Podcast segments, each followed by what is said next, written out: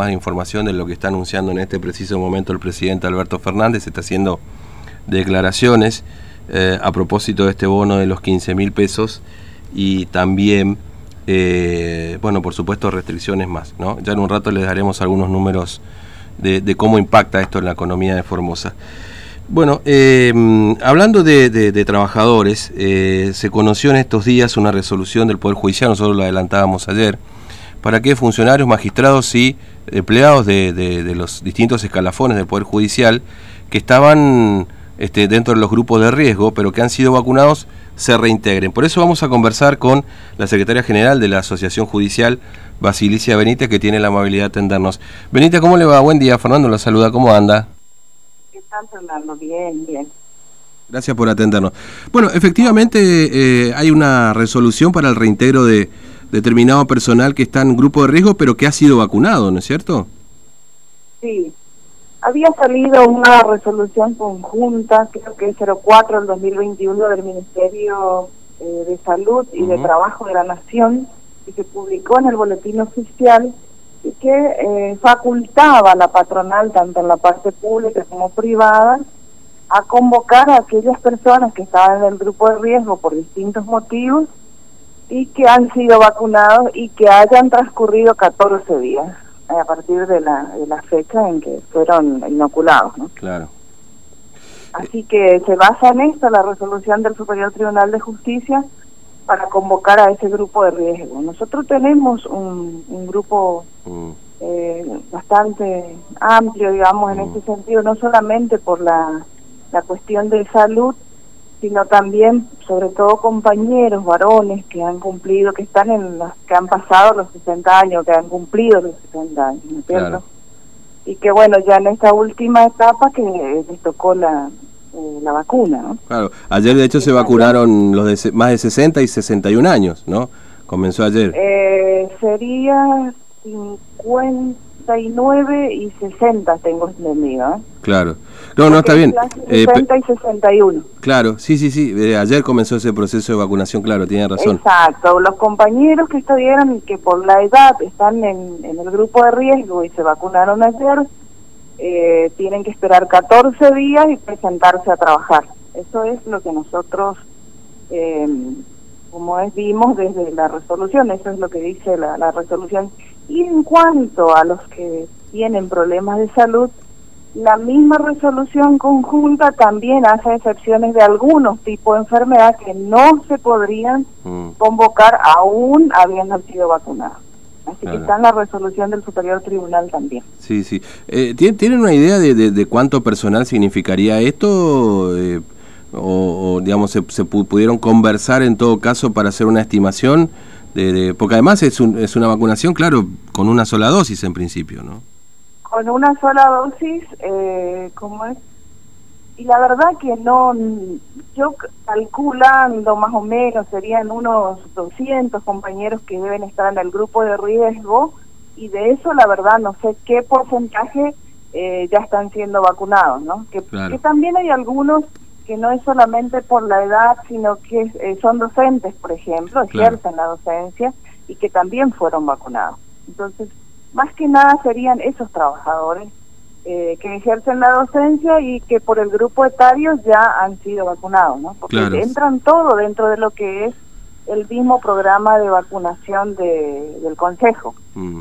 Eh, claro, sí, sí. Y no han entrado aún ahí los grupos de riesgo, tienen en cuenta simplemente eh, o la actividad en el caso de docentes o la edad, ¿no es cierto? Mm, sí, sí, sí, eh, que son, digamos, los... Los, los criterios que se han tomado para la vacunación, efectivamente. Ahora, Benítez, y, y, bueno, sabido es que, mire, hoy ah, un supermercado como APA está cerrado, estuvo cerrado la caja de previsión, es decir, se, va expandiendo, por supuesto, con la cantidad de casos, tanto en el sector privado como en, oficinas públicas, los casos de COVID. ¿Cómo, ¿Cómo lo están evaluando ustedes hoy dentro del Poder Judicial? ¿Hubo una experiencia ya de aprendizaje? ¿Se han modificado algunas cuestiones ya a partir de casos que han tenido dentro de, las oficinas ahí del Poder Judicial?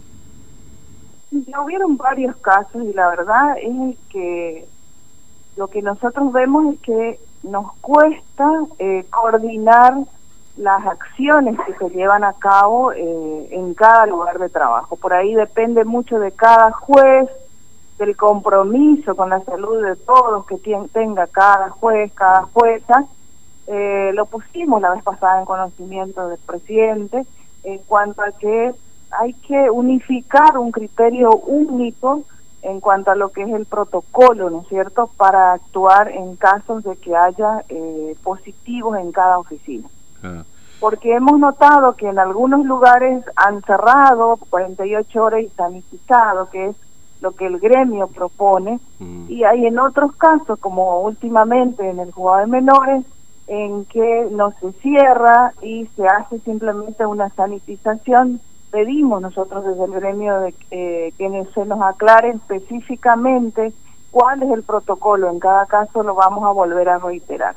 Mm. Después hemos trabajado muchísimo con los compañeros, concientizándole de que cada uno eh, cuando eh, cuando hay un caso positivo en un lugar, cada uno sabe cuál es el contacto que tiene con este personal eh, y poner en marcha lo que es el protocolo de concurrir a la OPAC para que se los hisope y se determine su aislamiento o no. Eh, y o llamar al 107 también para activar el protocolo. Mm. Esas son las cuestiones en que hemos trabajado con los compañeros eh, que es lo primero que hay que hacer como una manera de protección eh, de los propios compañeros y de la familia, mm. sobre todo de la familia, ¿no? En primer, en principio todos nos asustamos cuando ocurre un, un, un caso positivo en un lugar de trabajo y que es lógico, ¿no es cierto? Que, que lo entendemos y por lo tanto siempre pedimos, ¿no es cierto?, al Superior Tribunal que haya también cierta comprensión y flexibilidad desde el punto de vista de lo humano, en donde no es fácil sobrellevar este tema. No, obviamente. Y... Sobre todo, como decís vos, que se está expandiendo. Claro, sí, sí. Fíjese usted que ayer, eh, bueno, nosotros hablamos ahí con el de Supermercado APA y hablamos justamente de esto, ¿no? De establecer un, un protocolo más o menos claro de acción, ¿no? Es decir, que, que oficinas públicas o privadas sepan qué hay que hacer cuando ocurre un caso, ¿no? Exacto, el Poder Judicial estamos, eh, estamos en ese tema también. Hay una cierta incertidumbre, el gremio ya ha presentado varias notas, lo vamos a volver a hacer. Eh, siempre se nos aclara desde el Superior Tribunal que son protocolos desde el Consejo. Bueno, en todo caso, el Superior tiene que pedir al Consejo, ¿no es cierto?, cuál es el protocolo mínimo del cual yo escuché hablar la vez pasada, no sé si fue Ibáñez o al, ministro de Gobierno, bueno, ese protocolo mínimo se debe cumplir en todas las oficinas. Y había hablado de las 48 horas de, de, cierre y sanitización, que es lo más lógico, porque en definitiva no se sabe, al haber un caso positivo, eh, cómo se expande el virus, cuánto tiempo eh, viven en los lugares, eh, no se sabe con certeza. Entonces, a los fines de salvaguardar la salud, hay que llevar a cabo un protocolo mínimo y no hay claridad en mm. cuanto a eso. Tampoco hay claridad en sobre qué elementos utilizan para sanitizar eh, y nos parece realmente, eh, a ver, una cuestión de que uno eh, no, no es que quiera, a ver, lo entienden como si como si uno estuviese eh, tuviendo otra, otras cuestiones, que otras razones para pedir que no sea la de salvaguardar la salud de todos, porque ahí están, eh, trabajan el personal, los trabajadores, las trabajadoras, secretarios, jueces, otros auxiliares, ¿no cierto?, otros profesionales y el público que concurre. Entonces, va la familia de los trabajadores. Entonces, lo que el gremio está haciendo simplemente es clarificar la cuestión tener una línea de acción que sea clara, mm. única, precisa y que se salvaguarde la salud de todos. No hay otra intención, solamente eso, tener claridad y llevar tranquilidad en este aspecto a los compañeros. Así que eso es lo que trabaja el gremio.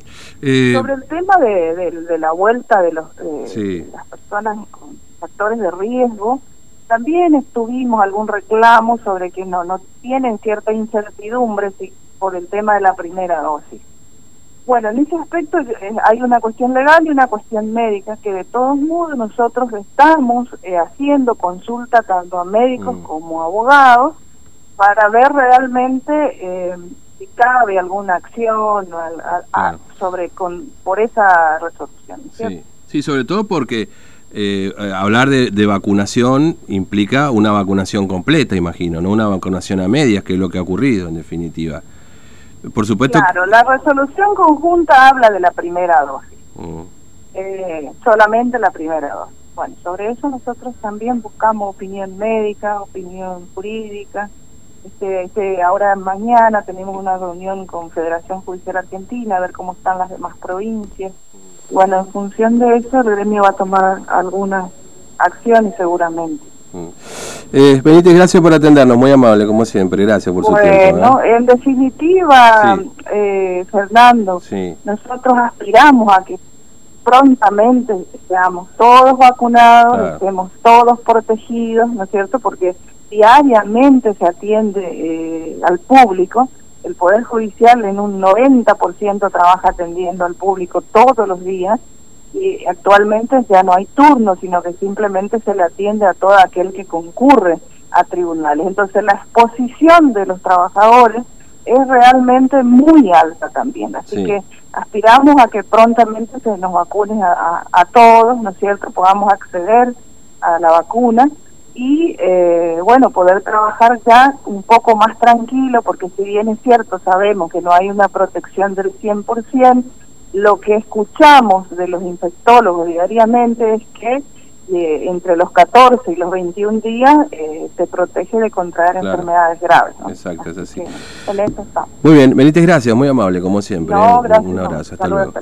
Basilicia Benítez, secretaria general de la Asociación Judicial, este, em, bueno, planteando...